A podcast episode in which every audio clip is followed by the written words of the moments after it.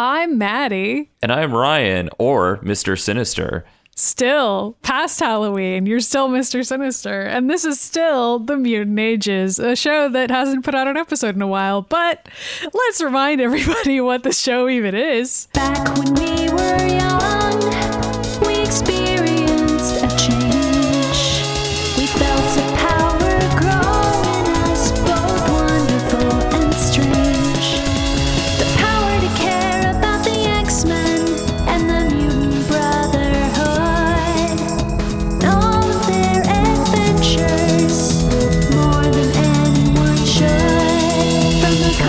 Pages to the animated stages, the mutant ages, decades of history, the mutant ages, with Ryan and Maddie, the mutant ages, a journey through memory, the mutant ages, with Ryan and All right, well, you know, that's all my fault because basically, so I'm the talent director for a haunted house in Connecticut, and I do that every year. And we tried to get ahead and record episodes, but it didn't happen. We kind of did. We kind of got ahead a little bit, but not quite as much as we needed to. Yeah, because I think it crashed at one point because then you got sick and then I was like, I have somewhere I need to be. And then suddenly I was like, you know what? I can't record anything until this show is over. Yeah. Because I was too busy being the devil, which my version of the devil was definitely like Mr. Sinister meets Dr. Frankenfurter and Freddy Krueger was another influence that you cited. Yeah, I know. So you played a very flamboyant devil, which sounds pretty fun. I flirted with, part of it was that I would tell everybody to live their sins and you know, that I had taken back the earth that was stolen from me and I was going to burn it to ash. Doesn't sound like haunted house. It sounds great to me. Yeah, when are you going to get on that? Can you start burning the earth to ash like yesterday? Because you know what? I started quoting Apocalypse from the stupid X-Men Apocalypse movie because it worked. Which I guess technically I'm quoting X-Men the animated series because they didn't write anything new for that movie. You're quoting your favorite character from X-Men the animated series, Apocalypse. Yeah. Why are you quoting that guy? You should have been quoting Mr. Sinister. Well, I was technically because I was, one of our coworkers was like, you know, I think you should play him a little bit more sexually because Lucifer would hit on everyone. So I started doing that and people were really confused because they were both terrified and also slightly turned on by me.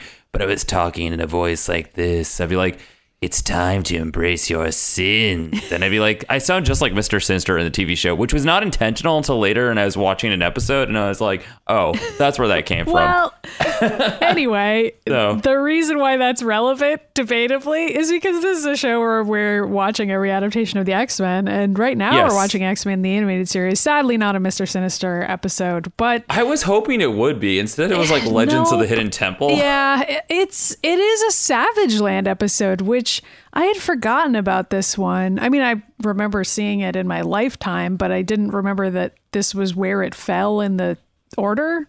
So yeah, this is just like going back and clearing up a couple more things that happened in the Savage Land that like weren't fully cleared up, which is like Sauron and what Sauron's deal is. So that's just kind of what this is going to be, I guess. I don't know. And I don't know. I didn't hate this episode. It's kind of weird because as I was watching it, I didn't hate it either. There were parts that were silly, but there were also parts that were fun. It's actually kind of like a middle of the road episode. We haven't had one of those in a while. But it's also combining a lot of different Savage Land stories into one. Mm-hmm. And I could see that going down as soon as Zaladane was there, but then also they were doing Sauron's backstory, which was incorrect. It is incorrect, yeah. It's not it. And I was like, I don't know what's happening, but it is enjoyable because there's a lot of great moments in here. Mm-hmm. But hold on, wait. So previously on the X-Men, we're on season 3 of X-Men the animated series. We are. I know you may have forgotten. It's been like a month since we've recorded anything. Well, luckily we actually coincidentally picked a great stopping point to take a break because we have just wrapped up a multi-part Phoenix saga. It's the first of two multi-part, multi-episode Phoenix saga things. And then we take a break and we're going to have 2 Savage Land episodes. And then we're going to go back to more Phoenix saga. Dark Phoenix. So we had just finished up like an entire opening trajectory of Jean getting infused with the Phoenix Force and discovering that part of herself. And meanwhile, aliens exist and the X-Men learn about that and go into space and have to fight the Shi'ar Empire, is this alien empire that's involved in things. And yeah, and Xavier was psychically connected with the Shi'ar Empress, Lilandra, and they were secretly in love at first sight. And she kept on getting kidnapped. You know what? The Phoenix Saga had such a strong start. Like, the first 3 or 4 episodes were so much fun. And then, like... The last couple were just a total drag. Yeah. I don't know. I still can't get over... I'm kind of glad that I told other people to watch that last episode high, because it seems they enjoyed it more than I did, because I was sober. Was it Sauron? I don't remember which of our fans. It was so good. They watched Child of Light high, and that's great. Keep that up. And they're like, oh, it makes sense now. I'm like, I wish I'd known that going into the episode. So basically the Phoenix Saga episodes ended with like the most drug-tastic Lucy in the Sky with Diamonds episode, with a fight scene that was just like, I don't know what was going on. So that was the final that we managed to record before Ryan went into a cave and became the devil for 6 weeks. I mean, it's kind of appropriate. We did like Phoenix, which is fiery, and then I play the devil, which is also fiery. And now we're gonna look at some pterodactyls, which are not fiery, but... No, but Logan's love for Ka-Zar is pretty fiery. It's true. And Storm and Rogue's love is pretty fiery in this episode. It's so gay again. I forgot. This is the gayest that we have seen Storm and Rogue be, I think, ever. I'm gonna call it. It's pretty gay. This is pretty crazy, because this is one of those episodes that I've barely watched in the past. And like when I was a kid or a teenager watching this, I never really saw it. And then I saw it maybe like at one point when I watched it on DVD or on Netflix or Hulu or whatever it was on briefly. Yeah, it's definitely one of those ones that I didn't know very well. So it was kind of like seeing an X-Men, the animated series, new episode, which is impossible because they haven't made anything, but that's what it felt like to me, which was fun. I mean, I sort of vaguely remembered it, but only in the context of like not really paying a lot of attention to it. So that's because Sauron's there, and Sauron's generally a character people don't care about. I am one of those people. I don't care about Sauron. So that part of the episode I could really take or leave. But everything else is fun. I kind of liked him in this episode. They did a good job of making him into an interesting character. So that's a little better than the previous Sauron episodes we got. I mean, maybe we should try to explain who he is, because he's from like season 2 on this show. Like, he is like a mysterious pterodactyl guy who was working with Mr. Sinister in the Savage Land to take over the place and like be sort of a dictator over all these random villagers who live there. And like, that's just a constant fight that's been going on at the Savage Land. And like, I don't know, they don't give us a ton of information about like why that would be, or like why Mr. Sinister would even help Sauron. And it's further confused by the fact that that's not the comic book situation.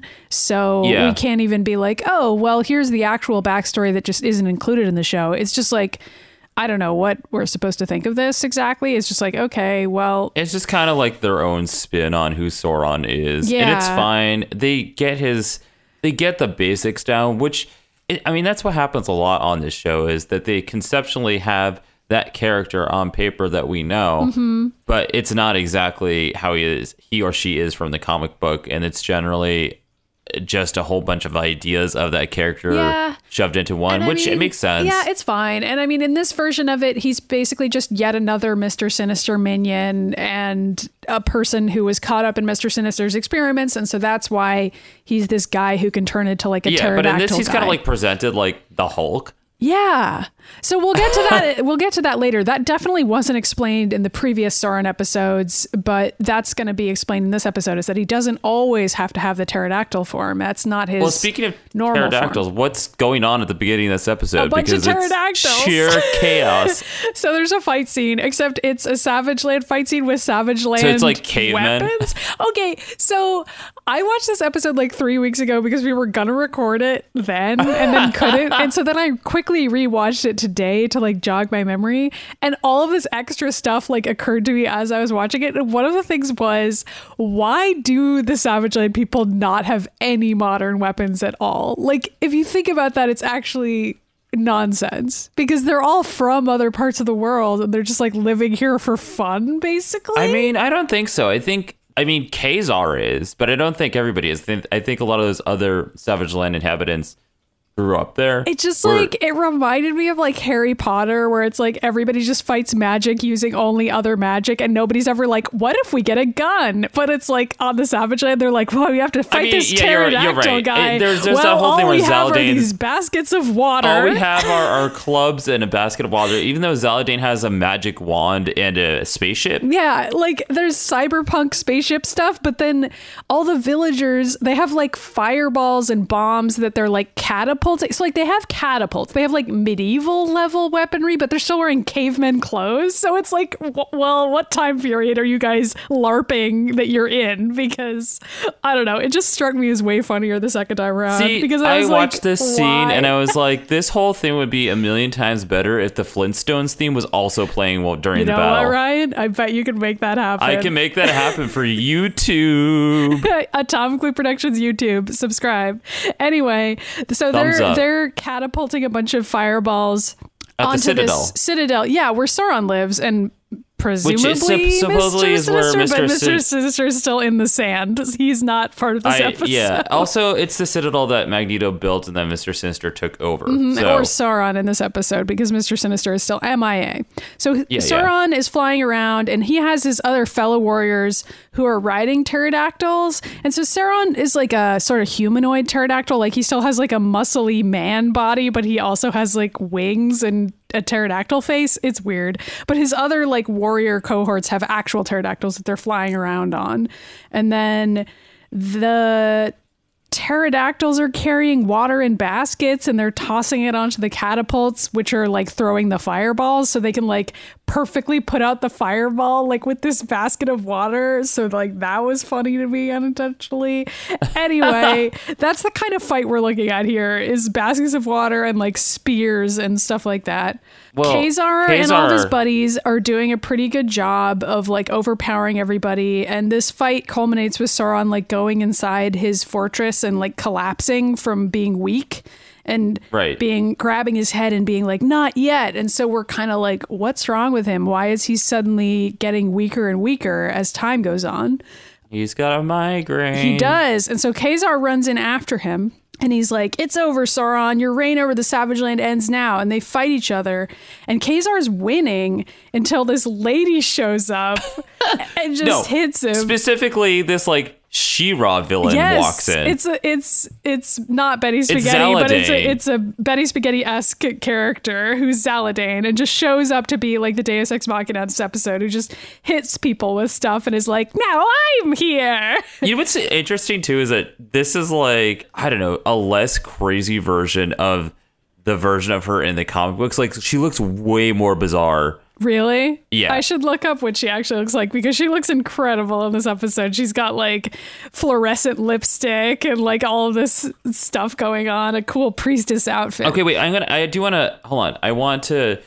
so this is so confusing. So Zaladane is also a character who they brought in to the comic books. I can't remember what year, but it was probably like the 80s, 90s, something like that. And she's supposed to it's not really clear, she's either like a clone of Polaris or she's the sister of Polaris, which would then make her another child of Magneto.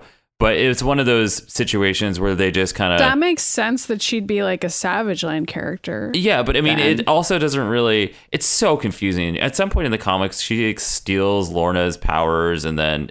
I don't even know. And then Lorna doesn't have her powers. It's so... bizarre. And Zaladane, it's like her first name is Zala and then her last name's Dane, but then they turned it into one word.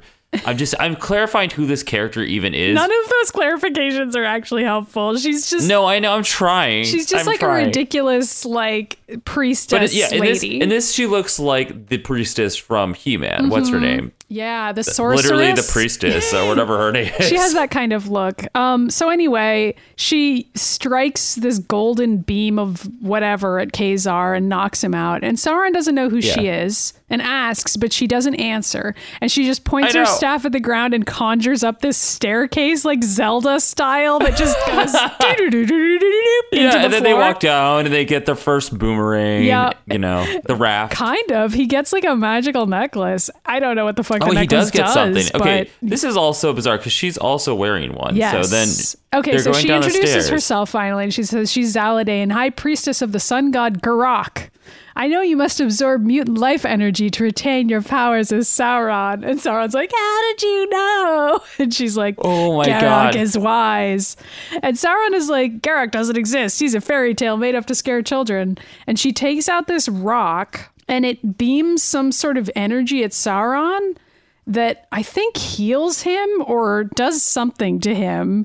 And she says that Garokk is life. I live to serve him. And so there's some sort of power inside of this weird necklace, I guess. Yeah. And then she creates a doorway to a spaceship and they walk outside. And apparently the spaceship was Magneto's. So I guess that explains why they have a spaceship.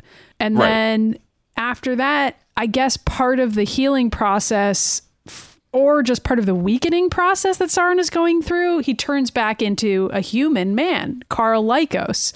I don't know if that was caused by the necklace or not. It's actually not explained. I don't know if you know. No, it's not caused by the necklace. I think it's because before she shows up, he was saying, no, not now. Like he was turning back into Karl either way. Right, because he hadn't.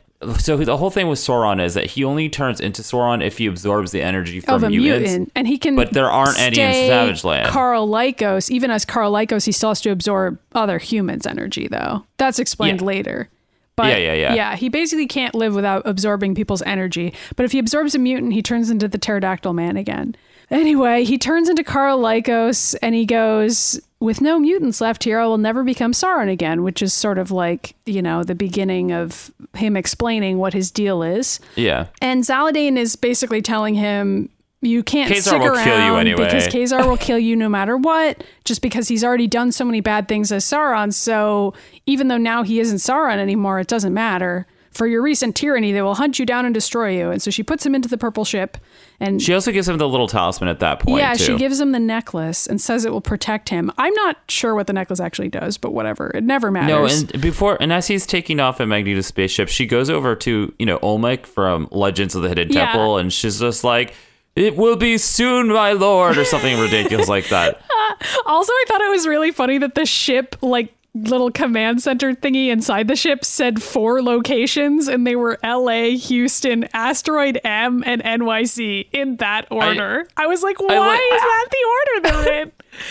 I mean, that was Magneto's ship. I know. So Magneto was like, well, these are the only 4 locations I care about. Houston? Like, why is Houston on there? I don't know why. I just thought that was really funny. That's funny. Anyway. You know what else is funny? The next scene, it shows New York City Comic-Con. Which is not relevant, by the way. It says New York Comic-Con. I was like, oh, cool. The X-Men going to Comic-Con? Yep. No, just like, literally it pans away to something else. And it was just kind of like a shout out, I guess, to New York Comic Con. I guess so. I mean, yeah, it's just like a sign that says New York City Comic Con. And then we go to the gayest scene ever, which is Rogue and Storm horseback riding together in Central Park, like wearing these totally butch horseback riding outfits. Oh my God. As soon as I watched that scene, it was like, Maddie found I wrote she knows down who like every single thing they say. I don't need to read all of it. Me too. It's no, I wrote it down too. It's pretty adorable because it's so good because they're basically on a date riding these horses. I know. And then Rogue's all like, "Oh, I'll take riding over flying any day." And Storm's all like,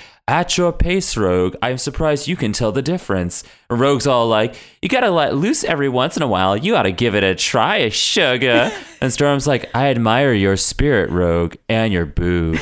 But unlike you, I must keep my emotions in check, lest my powers rage out of control." That line's actually important. It is important, but it's also romantic. I know. And then Rogue's also like, "I don't know, Storm, a little raging every once in a while would do you a little good." And then they race off into the sunset together. They do, and Storm like dramatically takes off her hat and gallops after Rogue, and it's adorable. I know. It's adorable. Meanwhile, Sauron's in the fucking, or I guess he's Kyle. He's Karl. That's his Karl. Kyle. Why did I say Kyle? Oh my God. So Karl is in the subway, and he's absorbing some man's energy, and he's just like, while he's like, "I'm no better than a vampire." Yeah, he's like being so emo about it. And this confused me too, because at first I didn't understand that even as a human, he had to absorb human energies. Because, yeah. But anyway, he's just absorbing some random human's energy. He's just like randomly doing this on the subway, and then he leaves, and he's saying stuff like, why did I come here? What am I searching for? And it's like, you tell us, dude. Yeah, I'm like, I genuinely do not know why you came here. Like, I mean honestly, we do know why. Well, I think the reason was because Zaladane just told him to leave. But she probably knew that he was going to go to New York City and run into the X-Men, right? I mean, that's like part of her whole elaborate plan. Maybe Zaladane. I don't know. Zaladane. I don't know. I don't think we're giving her too much credit. She's not that good. Yeah, you're probably right. She just, given the rest of the episode, I was kind of trying to give her some credit, but you're probably right that she just was like telling Sauron to get out of there and didn't really give a shit if he came back or not. Anyway, so we're going to go to the Museum of Science where Beast, Wolverine, and Jubilee are looking at some fossils. Okay, so I didn't understand this until the second time I watched it. The entire reason why this scene is here is because Jubilee is making fun of a pterodactyl skeleton the entire time. And wait, then you didn't catch that? She says it like three separate times. Pterodactyls like on an actual, like every single thing that they see in this scene is like about to be recreated in real life in the rest of the episode. I just was I figured that out. Well, I was like, why are they even in this museum? You don't need to watch that twice to figure that out because you already know they're going to go to the Savage Land. I didn't think about it. I feel like they just go to random locations sometimes. It didn't occur to me that it was going to be relevant. But anyway, in this episode, it actually is kind of relevant. They're looking at all these dinosaur bones. And Jubilee has, it's important. She says here, what could be more yawn-inducing than a fossilized canary? Which she says like three more times. So. She says it once. Come on, give me some credit. Okay, true. Anyway, I did think it was funny that then Beast wanted to go to the Guggenheim and Logan and Jubilee just wanted chili dogs. Like as they're walking out, I enjoyed that. Well, they were going to go get chili dogs with Sonic, who was serving them to them. Yeah, and Beast just quotes Shakespeare to himself, and it's some line about like a thankless child. I really enjoyed this. That's what he does. Beast just in his free time monologues Shakespeare to nobody. The other thing I was thinking about this time around watching it was how Jubilee doesn't even go to school anymore. Like this is the most work that she ever has to do is like going to the museum with Beast, and it seems pretty fun, and she still spends the entire time complaining, being like, I don't care about dinosaurs. And it's like, Jubilee, you don't even go to school. Like this is the only learning that you're doing. Whatever. Well, anyway, she wants to be on cool X-Men missions. But then oh my god, Carl comes over and he looks super sick, and it's really funny because he's like collapsing into Logan's arms, and Logan's erotically putting the chili dog into his mouth at that moment. And I was like, this is a very strange animation, but I'm into it. So and he goes up to Logan. Well, before he goes up to Logan and Jubilee, he's like, I sense a great power, because he's like sensing Jubilee and Wolverine. But for some reason, he can't tell they're mutants yet. They can't. Also, I need to say this right now, but the animation in this episode is fucking awesome. It is really good. It's really good. I know that we're making fun of some of stuff, because the fight scene and stuff was really fun to watch, even though it was very, very silly. I feel like a lot of times the Savage Land episodes where they have all these dinosaurs, like they usually try to animate it pretty well, because they've got all this like extra stuff they have to do. So they're animating all these new environments. I don't know. The Savage Land episodes, for better or worse, usually look pretty good. So Sauron / Carl walks up to Logan and is like, help me. And Logan is really nice to him and is like, sure, pal, you look like you could use a little, and then like is going to give him some money, I think. Assuming. Oh, I thought you were going to say he was going to give him a blowjob, but a little sugar, or a little sauce for your chili dog. Then Carl starts like sucking his energy up, and like it's like electrocuting him. And sucking his dick, but like electrocuting his dick. And then that's actually how Sauron steals energy. He just sucks dudes' dicks, and then when they come, he gets their life source. And then he's like, no, it's mutant cum. No. And then he starts turning back into Sauron, and then Sauron is like, I'm free. It's so great too, because he has like a full-on Sailor Moon transformation here, where his like clothes rip off and he spins around and like does a pose. It's like Sailor Moon crossed with like American Werewolf in London or whatever. Yeah, pretty much. That's a good way to describe that. And so then Beast is like calling Rogue and Storm on his little locator thingy and being like, we have a problem. I believe the appropriate aphorism is a blast from the past. Oh, that's the word he said? I couldn't even understand what he said. He's aphorism. And I was like, wait. It means like expression. It's fucking Beast. God. He's always like getting out his thesaurus for everything. It's pretty much. It's at the point where he's like one of those like you know, those not fan fiction writers, but one of those writers who like wants to make their writing sound good. So they just go to thesaurus.com and just change every word with like a bigger word. Except it's Beast. So like he just genuinely enjoys sitting there reading the dictionary or whatever. So Storm and Rogue also in the park are seeing Sauron flying around overhead. And Rogue is like, holy cats, Beast wasn't kidding. Must have taken a wrong turn in Albuquerque. I know, seriously. And then Storm changes from her amazing butch horseback riding outfit into her actual outfit. Oh, yeah, she does her clothes changing nonsense again. She does her little Wonder Woman spin around changing her outfit thing. Another Sailor Moon transformation. There's a lot of them in this. It's great. She flies off into the sky and starts blowing a bunch of snow at Sauron, and Rogue flies up there. But then Sauron uses his mind control shit on Rogue and starts making her see Storm as this like haggard demon monster witch thing. Lady. Yeah. And so Rogue starts screaming and like pushing Storm away, and Storm has to call up a wind to protect herself. But then the wind also is like affecting Beast and Jubilee and Logan as they're like running towards the situation on the ground. And Rogue sees everyone as monsters, and she starts like trying to fight the other X-Men, which like is just this huge distracting mess. And so Storm is flying around trying to explain to everybody like what's going on and being like her mind has been manipulated. She's not herself. And then Sauron makes Storm really sleepy so that she can't fight anymore. And Logan says, somebody stop Bird Boy. He's making off with Storm. That's how this ends, I guess, is that Sauron kidnaps Storm and starts flying off. Right. And well, at some point, Beast goes and finds Rogue. And yeah, he like jumps on Rogue and buries her in the water, and she comes and she's like, what in tarnation even happened? You know, like whatever Rogue says there. So. And Logan tries to go after Sauron, but he can't catch him. Sauron successfully kidnaps Storm, puts him into his ship, and flies off again. I mean, I like how Sauron just is randomly doing this. It would have made more sense if Zaladane was like, hey, Sauron, like, can you go get X-Man Storm for me? But and this is just randomly he wants Storm. Maybe it's... I guess it's not that random. Maybe he senses the energy he can suck out of her. But then later he's like completely surprised by it. He's like, wait, this is a powerful mutant that we could use. I don't know. Energy? Maybe he sensed Wolverine before, because that would make the most sense if he kept on stealing Wolverine's life energy, but then Wolverine would heal. Yeah, but I don't know. Maybe Wolverine isn't as strong as Storm, according to the logic of this show. Yeah. Well, anyway, we go to the X Mansion, and they're all getting on the Blackbird, and like they're trying to figure out where Sauron is going, and Wolverine's all like, I'll give you one guess where he's heading. Move, kid. We ain't got all day. And Jubilee goes, wow, who died to make him Cyclops? That line was amazing. It was so good. It was so good. There's also a little throwaway line where Beast says he's unable to contact the rest of the X-Men on Weir Island. So at least there's like some explanation for why it's just the three of them. Or four of them or whatever. And so Rogue is annoyed that they have to go back to the Savage Land. And Logan goes, well, next time Storm's kidnapped, I'll make sure they take her someplace nice, which I also thought was funny. I mean, this is all in character for Wolverine. There's some fun lines on this episode. It's interesting. There's so many writers on this show that sometimes people really nail who he is as a character, and other times they don't. And this is one of those writers who like gets it. And I remember seeing the writers. I don't remember anyone's name, but I remember like seeing it. It was a familiar name and being like, I think that's one of the writers that does episodes that we like. So yeah. Anyway, back on the Savage Land, Zaladane is somehow not surprised that Sauron is back and that he brought a weather witch. And then she starts monologuing about how powerful Storm is and is like, and she's like, she has untold power. One need only release her self-control and boundless energy will surge. Energy to make you powerful beyond your darkest dreams. Do you have the courage to try? And Sauron is like, step aside, woman.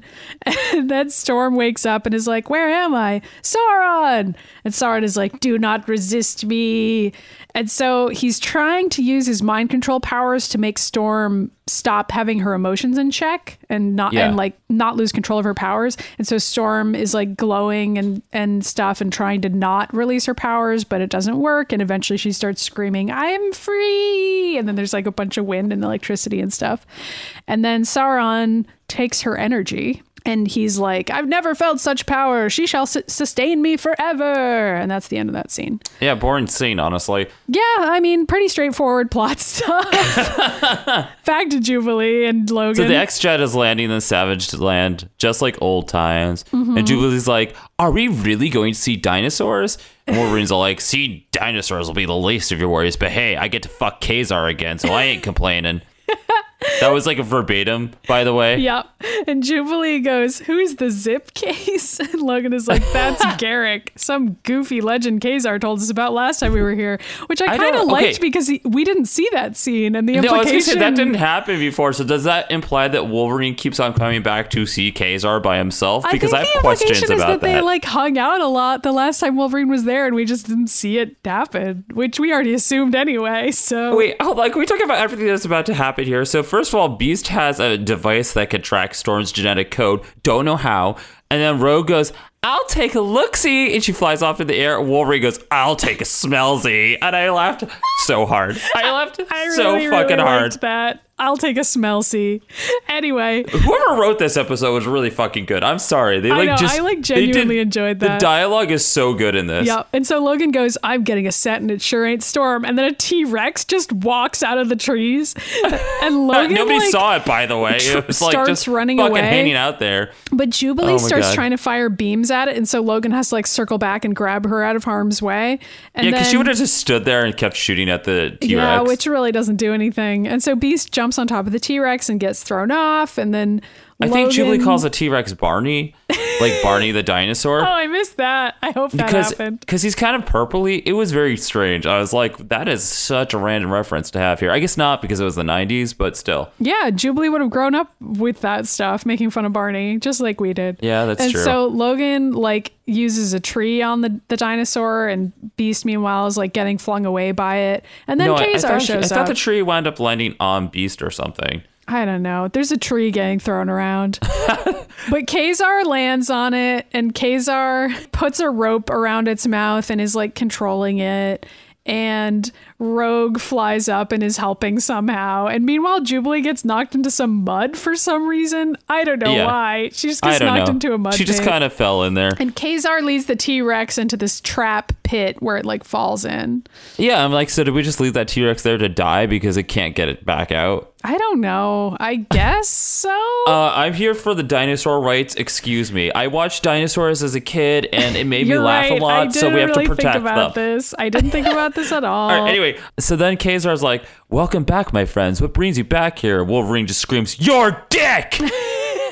Meanwhile, Jubilee is like, "Excuse me," and Rogue has to like save her from the mud pit, which I was Jubilee's all like, "Aren't you forgetting something?" And Rogue's like, "Yeah, a babysitter. And Jubilee's like, "I can take care of myself." And then she hears, what's his name, Zabu? Yeah, and then the saber-toothed tiger. Right, she gets all scared, but then she turns around and Wolverine's like cuddling with it, which is the best fucking picture ever. Because then Jubilee's like, "Can I please have a scorecard that tells me which extinct animals are good and which ones are bad?" And it's just a shot of Jubilee looking super annoyed with Wolverine like arm wrestling the fucking tiger behind her. It's pretty funny and cute. It's great. So then they're all sitting around the campfire, and Logan and Ka-Zar are just shooting the shit about that Garokk guy.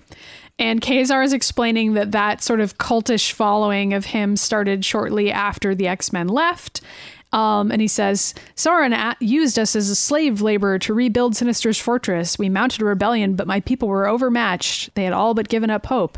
Then a strange thing happened. One night, a statue appeared in our village. No one knows where it came from or how it got there. Though I was suspicious, to my people it was a sign. They rallied, destroyed Sauron's army, and believed Garokk gave them strength." I'm glad you wrote all this down, because I just did like a summary. Ka-Zar is basically saying he doesn't really know if he believes in it or not, but he's just like, "My people are liberated. I do not ask how." Right. And Rogue is like, "It'll take more than an old hunk of rock to lick Sauron this time." And then Jubilee walks out wearing this like sexy. She's dressed as like, I know. She's dressed as like. Why is this happening? No, she's like sexy Wilma Flintstone. That's what's happening here. And she just goes, "Not one word. It's bad enough I've got to smell like a driveway." And I was like, "A driveway?" Oh, because she fell into a tar pit. I didn't realize that. I just realized it wasn't a mud pit. As soon as that joke, it kind of took me all day for that one to land, apparently. That makes way more sense as to why she couldn't get out. Okay. Oh.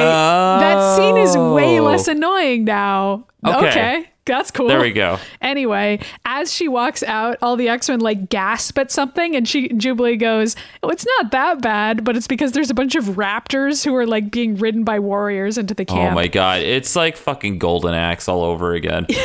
And so Jubilee gets grabbed by a pterodactyl, and then Beast and Logan do the fastball special, and Logan gets tossed on up onto a pterodactyl, and Jubilee also like kind of is a badass for the rest of the episode, where she like uses her powers to like blast a guy off of a pterodactyl, and then she lands on another one. I thought it was nice because she was just stuck in a tar pit for the previous battle and like didn't get to fight the T-Rex at all. Well, she's a pro gymnast, so it makes sense she'd be flipping around up there. Yeah, and so in this situation, she's finally on a pterodactyl herself, and she's flying around, and Rogue is wrestling with pterodactyls, and then gets hit by Sauron again, and she and Sauron have this little like interchange where he's like, "You have no chance in my domain. I defeated you on your own land." And she's like, "You can't beat me if you can't catch me." And so she flies up to the atmosphere, and he gets really cold, and he tries to hypnotize her, but she closes her eyes. And then for some reason she starts falling, and Beast catches her. I don't know why she starts falling, but maybe the hypnosis she couldn't fucking worked. See. I don't know either. But anyway, Beast catches her, and Sauron is running out of energy again. And he's like, "Getting weak, last retreat." Screaming it at everyone. Okay, but then Wolverine shows up on the pterodactyl, and he has that super sexual line, and he's like, "The only place you're going is going down, bub." And I was like, okay, so Wolverine wants his dick sucked? Like, that's what it sounds like to me. That does not sound like... Sauron already sucked his dick once, and Logan is not opposed to having it happen again, because... I mean, he just got it sucked by Ka-Zar, too. I mean, he's getting a lot of action in this episode. Yep. And so then... Sauron tries to suck energy from Logan's pterodactyl, and then Logan falls off of it because the pterodactyl can't fly anymore, and then Beast catches him. And so then Jubilee is the only one left, and she has this cute little nervous line where she's like, "No problem," and it's a really adorable delivery. But then she does it. Yep. She shoots him down and then shoots the side of the mountain to make some rocks fall on top of him, and then she finally lands, and she says something to... Rogue, which is like, "So what about that babysitter?" But yeah, before we get to that, there's like, I know, there's like a quick cutaway where Zaladane is just talking to that fucking rock again. Mm-hmm. And then, but then it responds on like the Olmec voice, and he's like, "The time has come, release the Weather Witch." Yeah, and Storm is like tied to a board, and Zaladane is like, "You are no longer food for Sauron. You can revel in the power of the elements." And Storm she's like, just like flies off and like, starts screaming, and it's like, did she turn into like a fucking like beam of light or something and just take off? I don't know. She's reaching her full potential. That's a theme. Women reaching their full potential. I'm fine with it. In this season, I was thinking that too. It was they all get massively powered up, I noticed. It's fun. And so then that's when Jubilee shows the X-Men that Sauron has been buried in rocks thanks to her, and she says her little quip about, "So what about that babysitter?" And then Sauron like busts out of the rocks, but now he's Carl again. Yeah, Wolverine's ready to kill the shit out of him. Ka-Zar's like, "Wait, that's one of my boyfriends. That's Carl, my ex-boyfriend." And Logan is super jealous, and he's like, "You know this creep? And Ka-Zar's you have another like, boyfriend? I know him to be a good man." And Logan is just stewing in the corner. And then Kyle is like, has this super emo monologue where he's like, "I was until Sauron took over. Mr. Sinister used me as a guinea pig in his experiments." Okay, no. I know. But that's what his backstory is in this. "Now I need to drain energy from innocent victims just to stay alive. If I absorb it from a mutant, I become the abomination you just defeated. I have no control over him, but I must answer for his crimes. I don't deserve to live." And then Beast steps forward and is like, "Do not despair. The X-Men have vast experience in studying human mutation. Professor Xavier and I will combine our knowledge to aid you in your quandary." And I really don't know if this is something they could fix or not. So I was kind of like, I don't know, Sauron. I don't know. It's like, Well, at some point in the comic books, Sauron does go to Xavier for help. Oh, really? Does it work? Yes. Okay. Well, I stand corrected then. No, it's like one of those situations where Xavier's like, "I went into your mind and erased some things and put up some walls, and you're fixed now." I erased all that weird pterodactyl porn in there. Yeah, and it's like, and you're fixed now. And then like the next day, he transformed anyway because Xavier just basically lied and also brainwashed him. Fucking classic. Anyway. Sorry, people who like Xavier. And so I'm Logan not that just, sorry. Logan steps forward and is like clearly not trusting Sauron at all, because he just goes, meanwhile, how's about showing us where you got Storm hidden?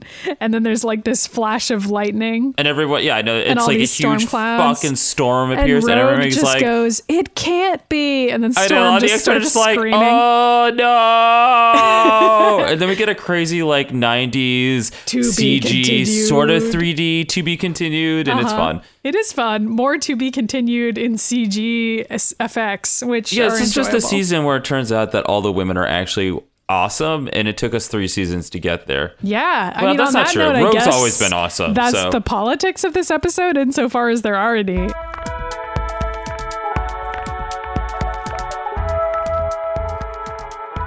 Women becoming awesome. That's kind of the theme of this season. I dig it. Yeah, like Jean and Storm getting power-ups, mm-hmm. Jubilee getting to do shit. Yeah, although Jubilee getting to do shit, I think is just like, that just so happens to be something that's happening in this episode. But I do think that the theme of the season is kind of shaping up to be both Storm and Jean discovering these incredible, dangerous powers in themselves, and like just the power of female anger, like bottled up for so long, and them being like, I'm just gonna fucking kill everyone, which is kind of amazing. I was gonna say, I'm not against this, by the way. I'm not either. Like, I was not expecting that to be a theme that would also include Storm, but I really liked that part of the episode. Well, I mean, I guess like, it should, Storm because could kill everyone if she wanted really to. Okay, so I mean, in the comic books, everyone's all like, "Oh, Jean Grey is like the most powerful mutant," but really, it's Storm, like Storm because she's basically a god. Like and throughout everything, every incarnation of her ever, they always make sure to include that Storm is just so in check with herself. Yes, that because she knows. She knows that if she lets loose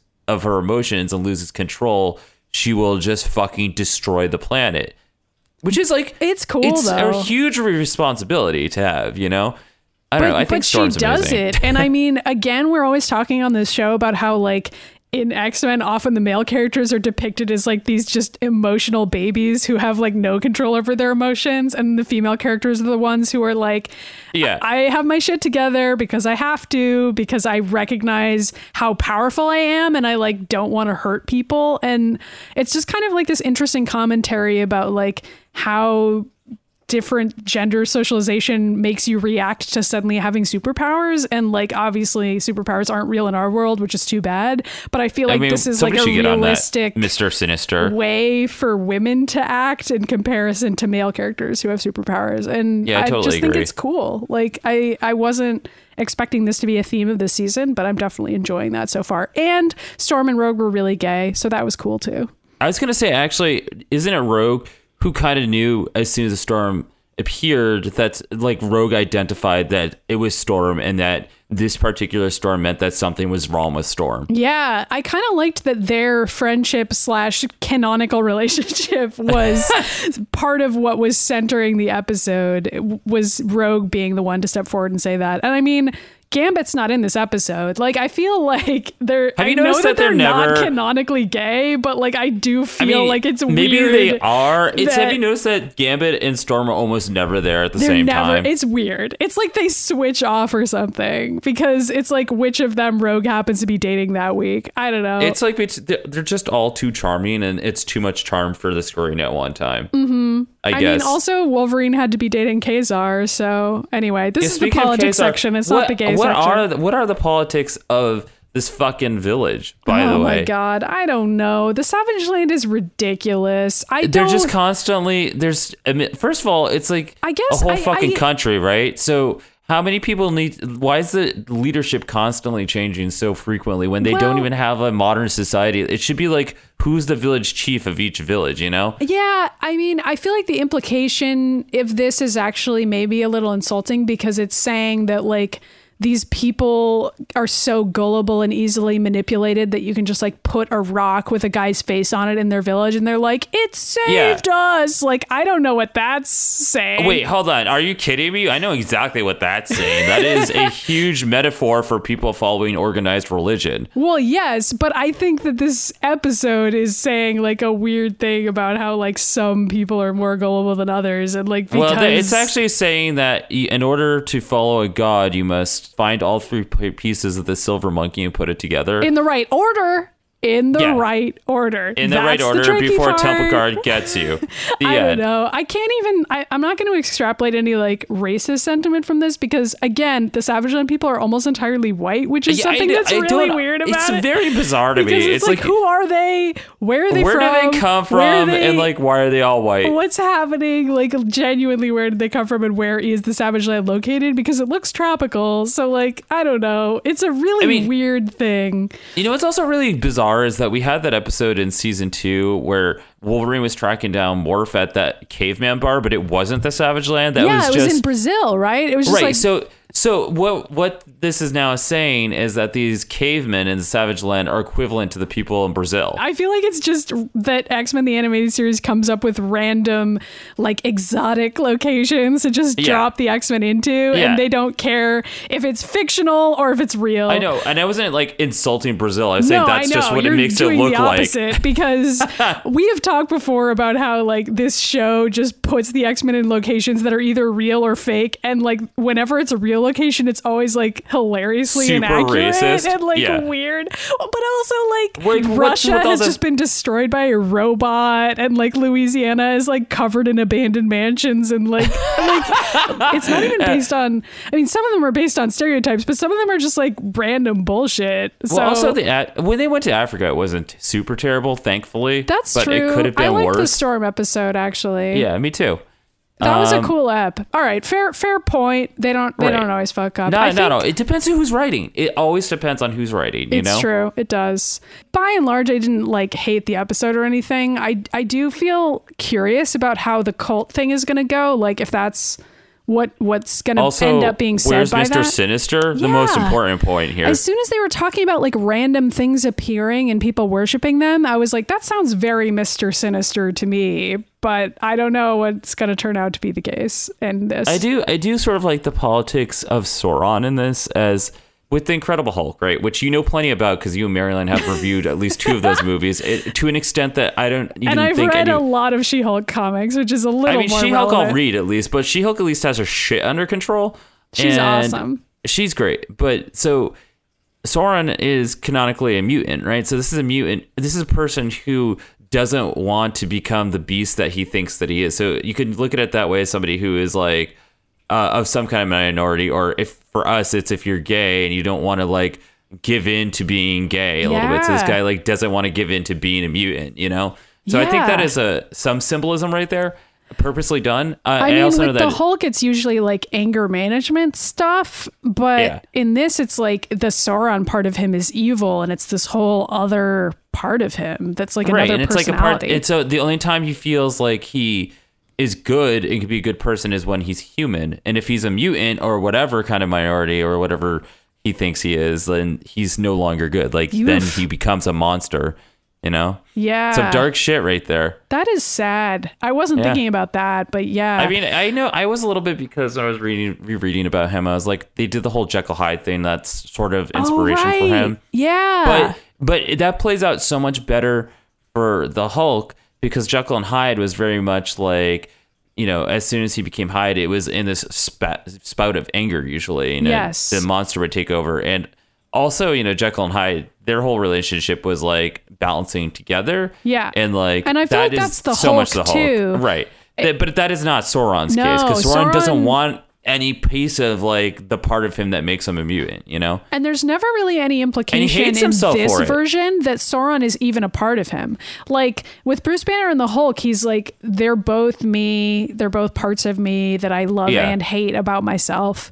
And like, I have to kind of learn how to live with those things. I mean, there's different interpretations of that, but I feel like that's generally the theme, is like just the balancing of the different parts of yourself. But yeah, you're right. Sauron is like a much darker version of that story where it's like, no, there's an evil part of myself. It's like Xavier-esque where he's like, I have an evil part of myself. And instead of balancing it out or accepting it or like I'm just gonna murder my friends or going to therapy, I'm just going to close it off and be like, no, it's not me. No. So maybe Xavier can help him. I don't know. Probably not.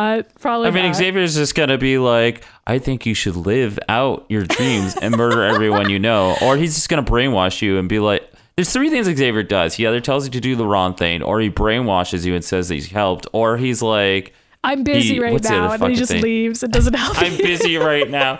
No, the other thing is when he fucking gives everybody a PTSD panic attack. Oh, yeah, he does that. He'll show you your worst memories and just be like, this matters. I don't know. Oh, and the other thing he does is he's always like, because I'm a psychic, I make sure that I never pry somebody's mind without asking. It's like, you fucking call people to their minds all day long. Yeah, like you don't even use a phone. That's all you do. And whenever somebody comes to the room, why am I bitching about Xavier? Okay, he's not even in this episode at all. We are moving on. Is it time for? Yes, it is. Who's that? Give me away from Professor Xavier. Okay, all right, ready? Yes. Let's go. Who's that X-Men? Wait, who? Oh my God. Okay. Who's that X-Men?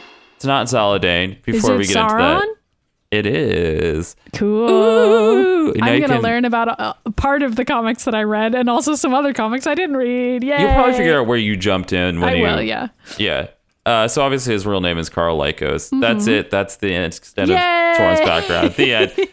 Okay, so this is actually interesting. So, I did know this, but I had forgotten it because it's been so long since I've even thought about it. But Sauron was originally developed to be a bat-like creature, and he would steal people's energy that way. So he was basically going to be like an energy vampire. Yeah. Right. But when he was first created, the Comics Code Authority prohibited... Oh, because of DC? Because vampires weren't allowed in comics at that time. What?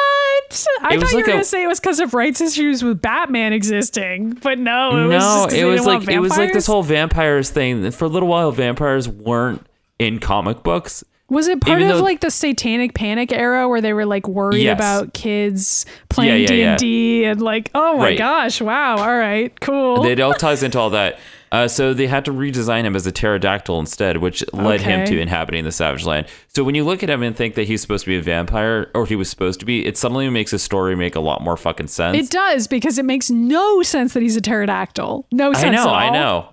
Okay, so then Sauron's powers, there's so many of them. So he's got superhero strength, like as Sauron. He has the strength, speed, stamina, durability, intelligence. He can fly. He's got the hypnosis in his eyes. He has razor sharp claws and supposedly teeth as well. He can breathe fire, and he has the ability to absorb life forces. Yeah. So as Carl, he was the son of an explorer's guide and accompanied his father to this place called Tierra del Fuego with their daughter Tanya. It's the client's daughter.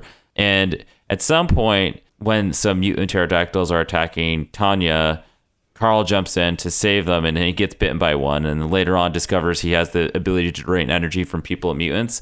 But like, it's not until after he's been bitten or attacked by this thing that he even discovers it. So it's almost like, did he really mutate, or did this thing mutate him? Right. It's not very clear. If somebody does know, you can let us know. But like, I'm not the biggest Sauron fan, and I had to do a little research to figure him out, and also had to pull a lot of shit from my own memory. Yeah, I feel like it would also make more sense if he was a mutant, and it was just that his mutant powers manifested in the midst of a stressful situation. Yeah, I don't know if that's the explanation they came up with. I feel like it's more like Spider-Man, except he just got bitten by a radioactive pterodactyl. Yeah, which like don't ask how that happened. So after Carl's father has died, he went to go live with Tanya and her father, and he wouldn't let them be together even though they were in love, because Carl was a poor man. So Carl went to school to become a medical doctor and a geneticist and a psychotherapist, where he used hypnosis on his patients and would also drain them of their energy at the same time. Yeah, this is around where I started reading. Yeah, so Carl became a colleague of his Charles Xavier at some point, and when they were seeking treatment for Havoc, you know, Carl went to absorb his life energy, and then he became Sauron and discovered that's what would trigger Sauron to come out. Right. Would be absorbing a mutant's energy. Right. And so then he named himself Sauron after the Lord of the Rings villain. Yes, it was specific to that. Part. Yeah. And he retreats to the Savage Land where there were no mutants, so he could become human again. That's why he went there. I don't know how, like, he just must have known this through his dad. At some point, Tanya went to go track him down, and he threw himself off a cliff so he wouldn't hurt her. Or turned Sauron to her, so he just like killed himself. But he actually lands on like a little cliffside, and then he just kind of takes residence in the Savage Land and befriends Ka-Zar, and it becomes their little village doctor as Carl for a long time. And he's fine until the X-Men show up again, and the lust for their energy overtakes him, and he basically goes to Storm and steals her energy and becomes Sauron again. So that's kind of the storyline this is. Yeah, and when he does return to normal, Ka-Zar explains to the X-Men that he was an ally. So then Tanya learns that Carl is still alive, and she comes back for him in the Savage Land with, you know, Angel and Peter Parker, because Spider-Man keeps on coming to the Savage Land for some reason. There was a lot of crossover with Spider-Man and the X-Men at the time. Yeah. Not so much anymore, which is kind of sad. Well, maybe there will be in the future. I know. Da, da, da. Yeah, maybe. Oh, good point. In the MCU, is it time for that section yet? No. So they find him, and the Savage Land mutates, are using like this genetic transformer thing to turn people into like animal people. So they transform Angel and Spider-Man and Tanya into animals, and the machine is destroyed. And so Sauron has to use his life draining energy to turn them back to their normal selves, which, don't ask how that works. It's comic book nonsense. Just let it go. Sounds great. So he turns into Sauron again because he just had to absorb those mutants' powers, and he joins the mutates in Zaladane for a little while. And during the time that the X-Men are there, traveling to the Savage Land, Sauron does help in their capture, but the X-Men escape. They defeat the mutates, and Sauron is brought back to the X-Mansion, where Xavier seemingly cures Carl of his Sauron pee, his pterodactyl pee, I don't know. But it doesn't matter, because like moments later, like after that, like, goes, like he turns into fucking Sauron again, because Toad and him have a run-in, and he uses this device that forces him to drain the life out of Tanya, and he ends up killing Tanya. And then Sauron, for some reason, because like Sauron and Carl are almost like different entities at this point. So as Sauron, he joins the Brotherhood of Mutants, where he battles the X-Force and tries to kill Cannonball, and Cable shoots Sauron dead, although later on it turns out that Sauron's alive. Sauron kind of doesn't do anything for a while until the early 2000s when he becomes forced into the new Weapon X program, which I'm actually rereading that series right now. Is it good? I didn't remember it being that good, but like it's okay. There's some pretty dark, heavy shit in there that I just didn't remember, like when they first killed Maggot, and when the director of that comic book is beating the shit out of Aurora, you know, North Star's sister, because she's all in love with him, and then he just like beats the shit out of her anyway. It's really fucked up. But I started rereading it again, because I've just been going back and reading like anything that's X-Force related, and Weapon X was kind of an X-Force-y thing, because it started off as Weapon X, but then like halfway through, Cable and Boom Boom and Domino and all those fucking characters were there. So cool. I need more Cable and Boom Boom in my life, and Domino, so I'm just rereading all of everything that they were in together. That's fun. They're in some good stuff in that time. Yeah, so Sauron, while he was at Weapon X, he started a revolution with this other agent, Brent Jackson, to overtake the director at the time, because he was a piece of shit. And then after that, you know, he vanished from the program. Later on, Sauron allied himself to Ka-Zar and Shaana when the Skrulls invaded the Savage Land, because that's God, fucking Skrull shit. Who cares? Sauron joined the Hellfire Academy for a short time, when that was like mid 2000s, when they had like the kids running the Hellfire Club. At some point, Sauron wanted to turn all of humanity into dinosaurs, but it didn't work out. And I think it was like something stupid where they had a way to do it, but then they fucked it up, because he like had feelings for Shark Girl or something stupid like that. It was not a very good storyline, clearly. Sounds great. And then eventually he figures out how to control his transformations in a lab, and then he's attacked by the Scarlet Spider and still loses anyway. And so that's kind of the last we've seen of Sauron. So gotcha. All right. Yeah. Weird. Who's gay, by the way? The X-Men are a metaphor for a lot of things, but one of those things is being gay. But sometimes it goes beyond symbolic. In the X-Men, it is homoerotic. But which X-Men is the gayest today? Who's gay? say. You know what I'm going to say. It's Storm and Rogue. You're going to say Mr. Sinister. Yeah, Storm and Rogue were on a canonical date in this. Come on, we got to let them win this one. They had There's the most screen time. There's a lot of gay shit happening here. They do. I'm happy to give Wolverine and Ka-Zar the runner-up position. Me too. And then shout out to Sauron sucking energy out of random men in subways and Wolverine and just... There is okay, kind Wolverine. Of like... See, since you said that, I'm now seeing like kind of this sad like hookup culture part of it. Part of that, like him wandering around Central Park at night just trying to find a guy or to like suck the energy subway. Off. Yeah, it's weird. And the subway scene is kind of spooky in like a sad way because they're all alone. And it's like, why are they alone in this subway tunnel? Yeah. I don't know. What are they doing? What are they looking for? It's a tragic gay story in a way that I hadn't really thought about before. So yeah. I guess I'll include that in this section too. I don't know if it was intentionally done that way, but that's how I read it. So I don't know either. I mean, I don't know how. It seems like Sauron was not originally conceived that way, like according to his comic book backstory. Because he has this like very straight masculine vibe with his whole storyline of like he's doing everything to protect this woman to finally get to be with her. And like, oh, he wasn't respected because he was poor. So now he needs to become this like super manly pterodactyl. Like that's like this very like, I don't know, I'm not good enough as a man. I can't provide for her. So I'm going to become a fucking pterodactyl. Like, I don't know. That's the straightest shit I've ever heard. It's fucking bizarre. So I feel like this version of Sauron on the show is like a little bit more queer in a way because he like doesn't have this Tanya person that he has to worry about. Right. He just has like Ka-Zar. And he keeps hitting on like Ka-Zar and Wolverine. There's that. And he's like a little gentler when he's Carl, at least on this show. So I don't know. We'll see what he's like in the next step. Also, Wolverine is pretty gay in this. He is. Like he tells Sauron to go down on him at one point, and then he and Ka-Zar are like clearly. Literally.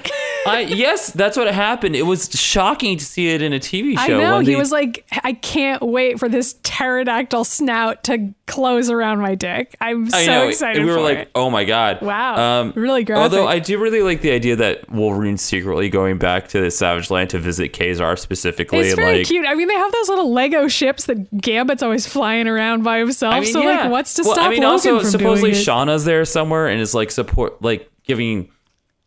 He-Man, I call him He-Man, Ka-Zar, some kind of relief, but we don't ever see her, so I'm just assuming it's Wolverine. She's basically irrelevant. Like, she's a beard. She's not actually... There's nothing going on between her and Ka-Zar. I refuse to believe that. There's no way. And I guess Ka-Zar... Okay, I legitimately do think Ka-Zar and Sauron were, like, hooking up, though.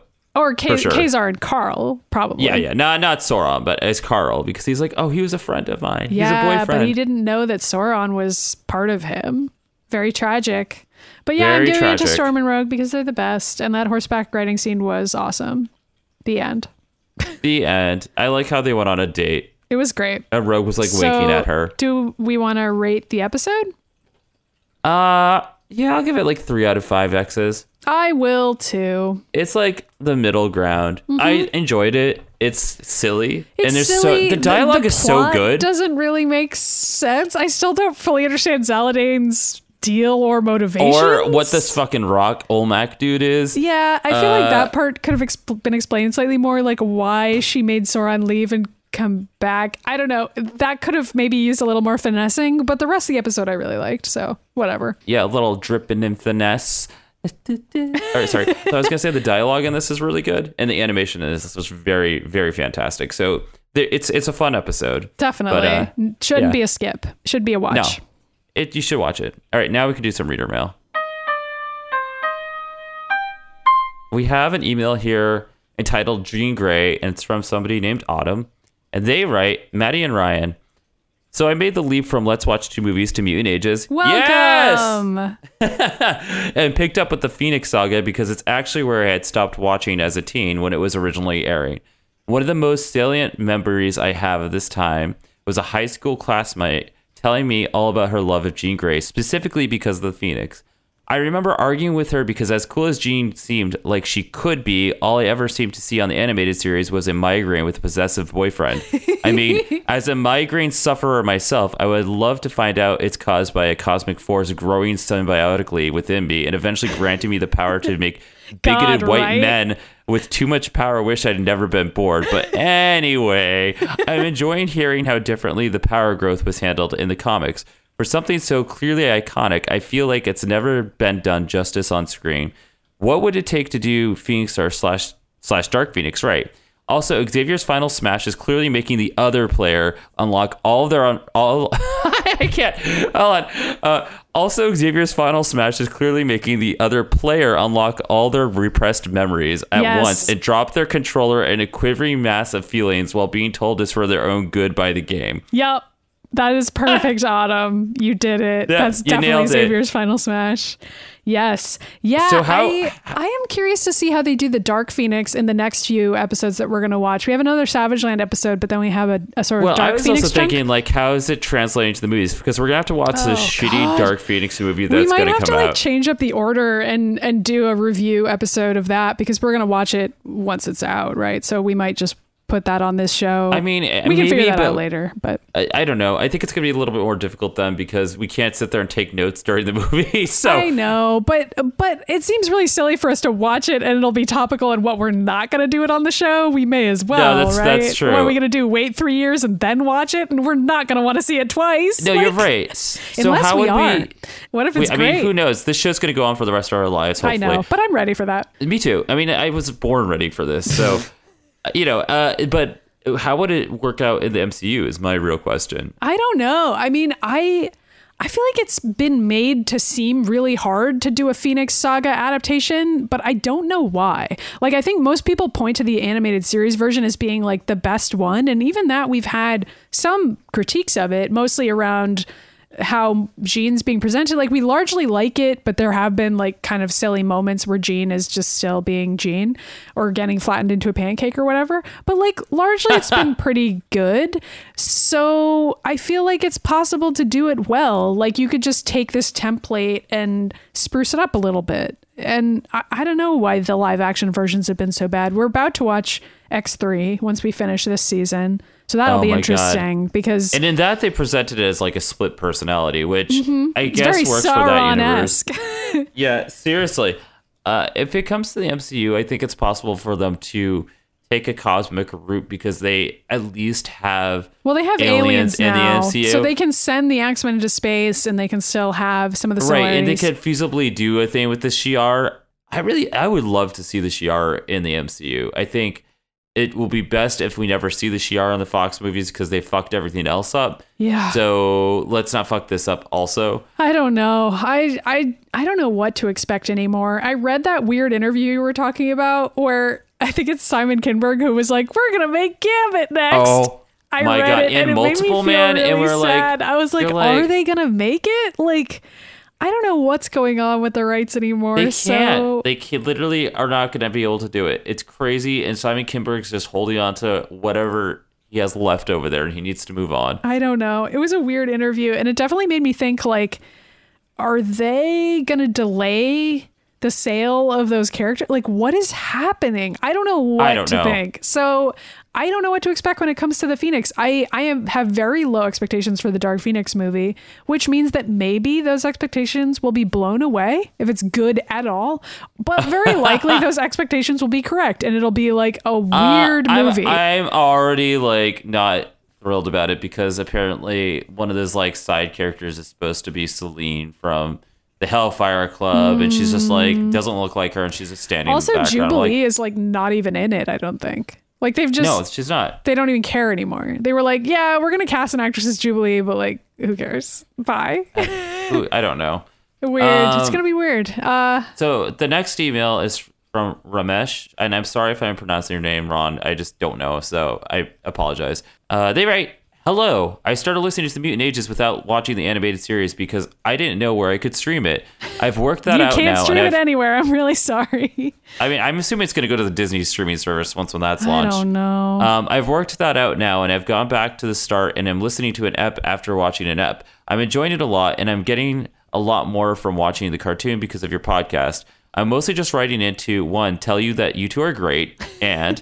Two, ask if you ever got the book previously on the X-Men that you mentioned in one episode. Oh my God, if not, we need to just fucking get it. Like, we talk about it all the time. And then they also write, and if not, did you ever get a P.O. box? Which we have not yet. We haven't. I forgot all about the P.O. box. We should do that. We should really actually do that. Okay, but I don't know. Please, no one buy us that book. Like, we can afford it. We have a Patreon and everything. Yeah, like, seriously. Please don't buy us the book. You don't need to.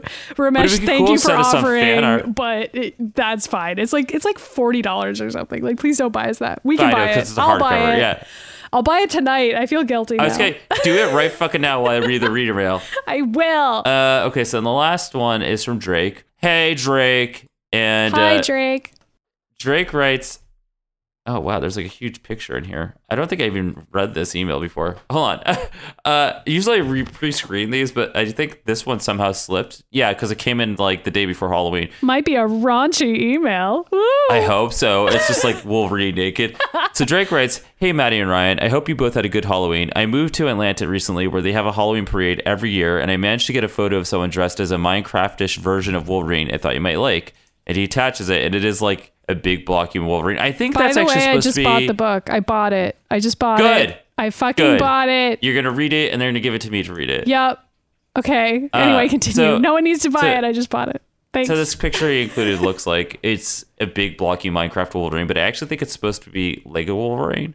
Oh. That's what I think it's supposed to be. It looks like that. Yeah, that makes sense.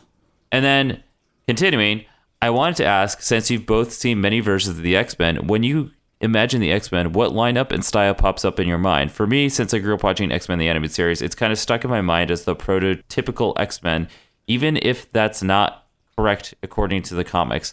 As always, thank you so much for keeping this awesome show going. See you next time, Drake. I feel like for me, it's a combination of the animated series, especially because we're watching it right now, and also the comics, the 70s comics that I've been reading lately. Like, when I think of characters, like if I'm like, what's Wolverine like, I picture that version of him. I don't picture this is like actually a good this is a good MCU question too, because it's like, what version would they do? And I would say, so there's like two generations of the X-Men basically. There's the ones that I think of as the original X-Men, and then there's a later X-Men that is more recent with like all the New Mutant characters, mm-hmm. like, you know, X-23, Armor, Pixie, Rockslide, Mercury, Dust, you know, Elixir, mm-hmm. Gold Balls, like all the new characters that have been in the 2000s. Yeah, that's what I think of the second version. But the classic X-Men lineup for me would be the original five. Like, it would be them, which is Cyclops, Beast, Iceman, Angel, Nightcrawler, Jean Grey, and then the other people I think of. It's the same characters I wrote about in Warcry Valley. It'd be like Nightcrawler, Psylocke, Banshee, Storm, Magneto. Magneto, if he's part of the X-Men. Yeah, same but with he's Emma just Frost. Around. Yeah. Colossus, Kitty Pryde, Jubilee. Yeah. That's kind of who I see for the most part, because like that was like the peak of the X-Men in the 80s too.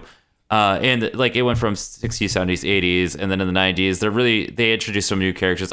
Cable and Bishop I consider part of the original sort of lineup. Really? Okay. Yeah. For me, it's more just like, I don't know if this is the question, but I more think about like which personality the characters have. And like, it's just because I happen to be reading the old comics right now. I'm like, these are the real X-Men. But I'm also like realizing that Wolverine changes a lot depending on who's writing him. So that's kind of interesting too. It's like, well, which Wolverine is the actual Wolverine? Like, is he the sort of like snarky antisocial character that he is in the 70s? Or is he, kind of the more like loving, awkward dad that he is now, which is also a character that I like, you know? I also didn't say Wolverine, obviously, or Rogue or Gambit. I think you said Wolverine. You didn't say Rogue and Gambit, though. No, and Dazzler. Dazzler, Havoc, and Polaris. Those are the other ones. Mm-hmm. So, but that's who I consider the original lineup, because, like, that's who it was for, like, 30 years. And then they, in the past, like, 20 years, they started adding a shitload of other characters. So. I still like some of those new characters, though. I mean, I'm sure there are people out there. Oh, I do, too. I'm not even saying... That's why I'm like, if they did the MCU, I'd want them to start with the originals, but then I want to see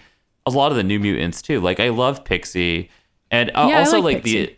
Like, I'm not even counting, like, Generation X or the New Mutants from the 80s or mm-hmm. any of that stuff. Well, they were going to do a New Mutants movie, so it's like, oh... I know. But those aren't, like... I would consider the X-Men lineup so much as like they had their own run. Yeah. So, you know, and that's kind of where they stayed, I guess. Yeah. And then there's also Lady Deathstrike. No, I'm just kidding. Yep. She's obviously part of it. And all of the Reavers are an important part of everything as well. I know. You know who I fucking really love in the newer comics in the past 1 year is I fucking love Quentin Kyle. like so fucking much. And he was in the new Generation X run with Jubilee, and the two of them were fucking great together. I should read those. You really should, because that's how Jubilee got her fucking powers back. Yeah, I gotta read that just for like the cathartic release. It's worth it. But that's what I think of. Cool. Maybe it's just because we're older, but I bet you if like somebody younger listening to the show, they probably wouldn't have the same opinion. They would probably say things like Storm and Wolverine and you know, Jean Grey Rogue. And Cyclops. They'd probably say the movie characters, which is fine. Yeah, but I think they would, if there are people who read the comics, they're probably thinking of like Pixie and X-23 and Gabby and all the new characters they've invented. So mm-hmm. Yeah, but that would be fine too. Yeah. I don't have any problem with it. I like all these characters. I like the X-Men, everyone. Everyone's in the X-Men. All of them. Guess what? I like the X-Men. I know that nobody knew. Oh my God. Okay. Thanks for the email, Drake. That was fun. I don't have anything else. These are great emails. And now it's time for plugs. Hello. It is. Welcome to plugs. Welcome to the butt plug section where Wolverine gets a butt plug for Ka-Zar for his birthday. Yay. Happy birthday, Ka-Zar. Enjoy it. And he will. Another plug that's important is that we have a YouTube channel with some very X-Men centric content lately. Like a lot of X-Men centric content with us in it. Like guys, it's not even. If you wanted X-Men content and if you wanted to be gay and if you wanted it to be us, but in a video, then you should be watching the Mutant Ages Plays, which is our Let's Play series, where we play every X-Men game. It's just like this show, except it's us on camera playing video games, and it's funny and great. And yeah, right now I think we're playing through Wolverine the NES, which is a fun game. It's not as horrible as the X-Men NES game. And drinks bottles of cum. Oh, that's another thing. According to the instruction manual, he has a very specific cheeseburger recipe that he likes, and Maddie and I are going to make that cheeseburger, and we'll film it someday. And we're going to make a little video of that. But we're also going to keep making other cool videos on that channel. Sometimes we make videos that are like clips from the animated series set to funny songs, or just set to us being goofballs from this show, and those are great. And all kinds of other videos, live action and otherwise. So you should definitely check out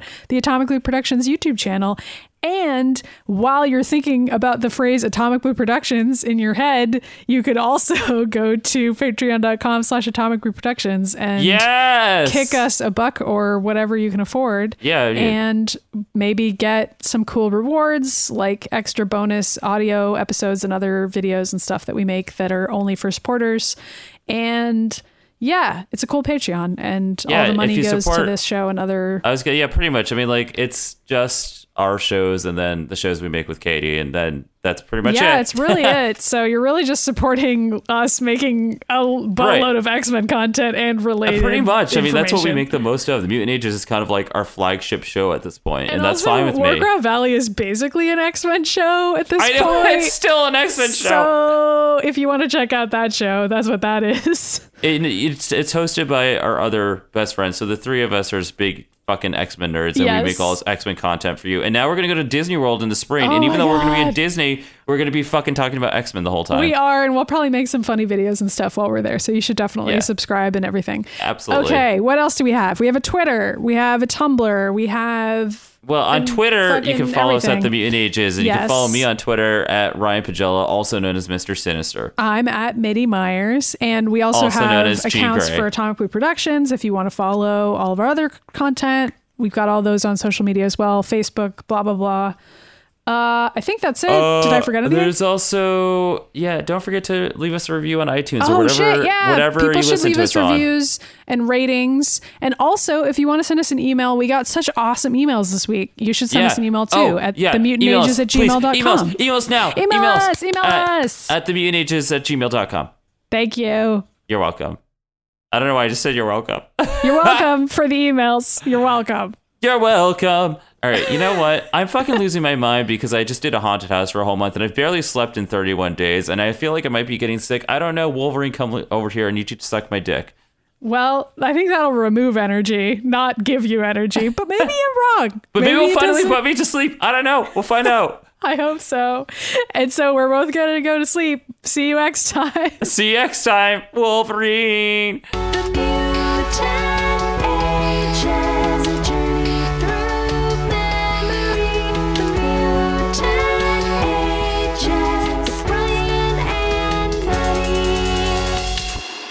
Follow us at atomicblueproductions.com or support us at patreon.com/atomicblueproductions.